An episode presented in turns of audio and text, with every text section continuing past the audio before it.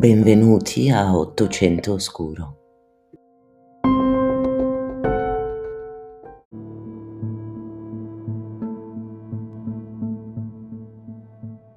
Arrivi da un lungo viaggio. Hai dovuto percorrere lunghi tratti a piedi perché qua giù è ancora terra di conquista. Il Kansas di fine Ottocento è una brulla distesa di chilometri e chilometri senza una casa, un ristoro, un'area in cui trovare riparo. Il terreno poco battuto ha rallentato il tuo cammino, riempiendo di vesciche i tuoi piedi. Un uomo di passaggio, più disponibile rispetto ai pochi che avevi incontrato prima di lui, ti ha avvisato che alla cittadina più vicina manca ancora molta strada Osage si trova a una dozzina di chilometri da lì.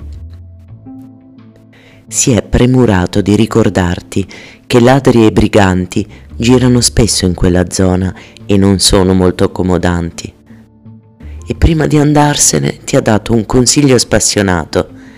Evitare categoricamente di passare la notte all'addiaccio, per quanto il clima avrebbe potuto permettertelo ti ha indicato una casupola all'orizzonte, comunicandoti che là abita una famiglia che può rifocillarti e darti un giaciglio per pochi soldi.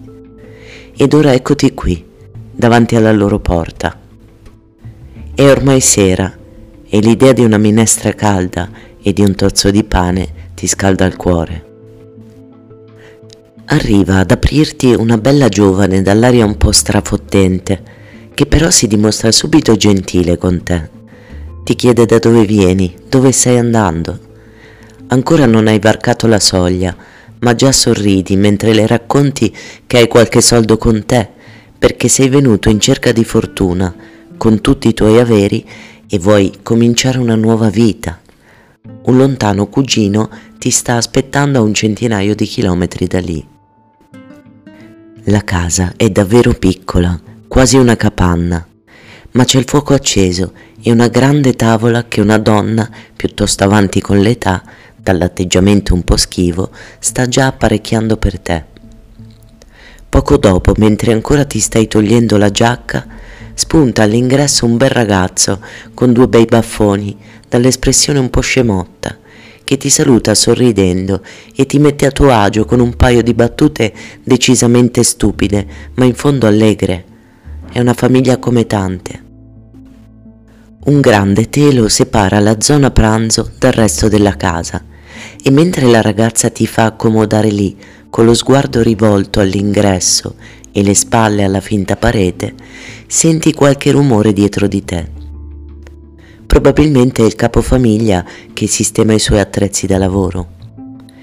Incroci per un attimo lo sguardo della donna che si avvicina col piatto fumante. La sua espressione all'improvviso è cambiata. Ma il tuo cervello non riesce a elaborare quella sensazione di terrore improvvisa che ti assale, non ne hai il tempo. L'ultima cosa che senti è l'urlo grottesco della ragazza. Ora! Il tuo cranio viene spaccato dal colpo di una mazza.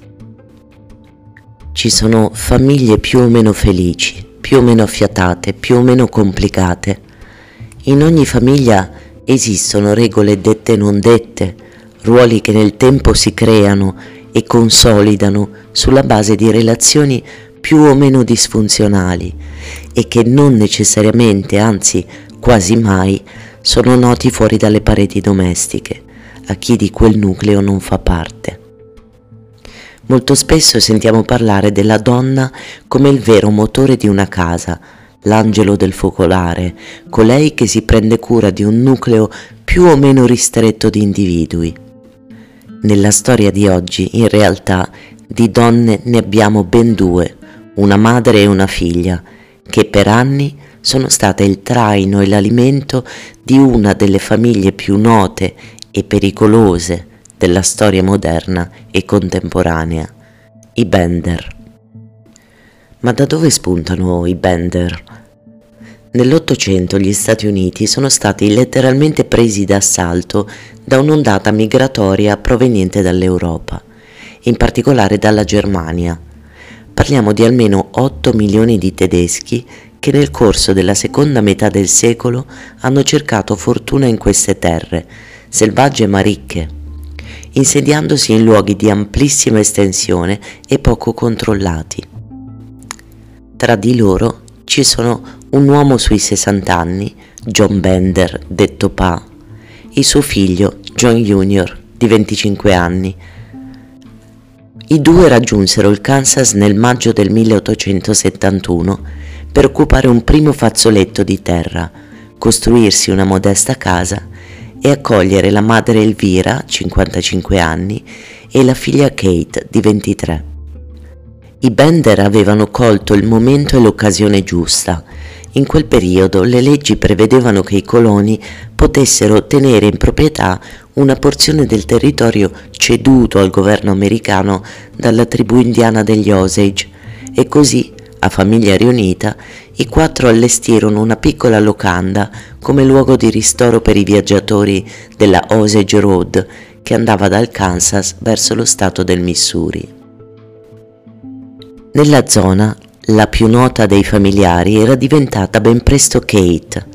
Di bell'aspetto e molto sicura di sé, la ragazza era conosciuta dai coloni delle fattorie circostanti perché si dedicava allo spiritismo e si era fatta la fama di guaritrice e profetessa. Grazie alle sue capacità divinatorie e alla naturale simpatia e socievolezza del fratello John Jr., considerato un po' stupido ma gran compagnone, i Bender erano ben voluti, sebbene i genitori avessero un aspetto piuttosto inquietante e parlassero poco o per nulla l'inglese. La vecchia Bender veniva chiamata dagli altri coloni She-Devil, la diavolessa. I due fratelli però ogni domenica si recavano in città per le lezioni della scuola dei coloni e sebbene John Jr., nonostante la sua bellezza, fosse talvolta considerato un po' matto, pare infatti che scoppiasse a ridere all'improvviso senza un motivo particolare, erano entrambi di fatto entrati a far parte della comunità. Con il tempo però Kate aveva iniziato a risultare un po' eccessiva nei suoi atteggiamenti, in particolare quelli che teneva nei confronti del fratello. Si parlava infatti del fatto che lei professasse l'amore libero e che il suo giocattolo sessuale preferito fosse proprio il ridanciano John Jr. Pettegolezzi e scabrosità a parte, a meno di un anno dal loro arrivo, alcuni viandanti iniziarono a sparire misteriosamente. Inizialmente i sospetti caddero sui briganti, che già in passato avevano colpito in bande e che i coloni avevano imparato a temere, ma le voci montavano. Come avete potuto immaginare, i Bender sono un perfetto caso di follia condivisa, senza alcuna empatia, senza alcuna pietà e con ruoli ben distinti. Abbiamo due donne forti, padrone di sé e dei loro familiari e due uomini dipendenti, esecutori materiali dei delitti e delle sepolture. La madre sceglieva, la giovane tramava e dava l'ordine. Il padre uccideva il figlio seppelliva e rideva. I Bender un bel giorno decisero di andarsene senza avvisare nessuno. Lasciarono tutto così com'era. L'orto, le provviste, gli attrezzi, e soprattutto i cadaveri, come presto scoprì il signor Greg, un viaggiatore proveniente da St. Louis, che passando vicino alla casa ormai abbandonata decise di entrare ugualmente per dare un'occhiata e si addentrò in una piccola cantina sottoterra che si raggiungeva da una botola sul pavimento, dove ritrovò i corpi di tre uomini in stato avanzato di decomposizione. Avvisate le autorità, la notizia si diffuse nei dintorni e furono in molti ad arrivare, chi spinto da morbosa curiosità, chi intenzionato ad aiutare a scandagliare la zona. Accanto alla porta del fienile venne notata della terra smossa. Scavando emerse un quarto corpo col cranio rotto, vittima dell'ascia di Pa. Ulteriori scavi portarono al ritrovamento di altri sette corpi, due dei quali donne. Sebbene la maggior parte delle vittime fosse ormai decomposta a tal punto da essere irriconoscibile, tre di loro furono identificate grazie ai loro vestiti. Si trattava di Jim Coven, un allevatore di bestiame che lavorava tra il Kansas e il Texas, di J.T. Taylor, un ricco uomo d'affari di Chicago, e di un commerciante del Texas di nome Johnson. L'arma dei delitti era rimasta in casa si trattava di una vecchia ascia arrugginita che aveva ancora resti di carne umana sulla lama. Girano molte storie sulla vita dei Bender prima del loro arrivo in Kansas e sulla loro fine dopo la fuga. L'informazione più interessante sul loro passato riguarda Ma, la vecchia She-Devil. Pare che prima di incontrare Pa, il muto spaccacrani agli ordini delle donne di casa, avesse avuto 12 figli, tutti abbandonati, e più di un marito, a quanto pare da lei stessa eliminati. Forse non erano così bravi a obbedire ai suoi ordini e seguire i suoi piani come lo era Pa. Sulla loro fine invece si trovano informazioni contrastanti. Vi lascio solo alcune delle tante ipotesi fatte da storici o da appassionati nel corso dei decenni. Un primo finale, quello che molti di voi sicuramente potranno apprezzare di più perché dà un senso di primordiale giustizia che in qualche modo smorza il senso di orrore accumulato nell'ascoltare questa storia di sangue, ci dice che i Bender vennero scoperti perché una loro vittima sopravvisse e riuscì a dare l'allarme. Loro si diedero alla fuga, ma furono raggiunti dai coloni inferociti nella notte e giustiziati sul posto mentre stavano ancora fuggendo, per poi essere sepolti alla belle meglio in una zona isolata. C'è un aspetto curioso di questa versione venne raccontata durante una fiera negli anni 30 del Novecento da Laura Ingalls, ve la ricordate, la celebre scrittrice americana dai cui libri fu tratta la serie tv La casa nella prateria. La Ingalls disse e successivamente pubblicò in un libro che suo padre le confidò di essere stato tra quelli che inseguirono i Bender per punirli.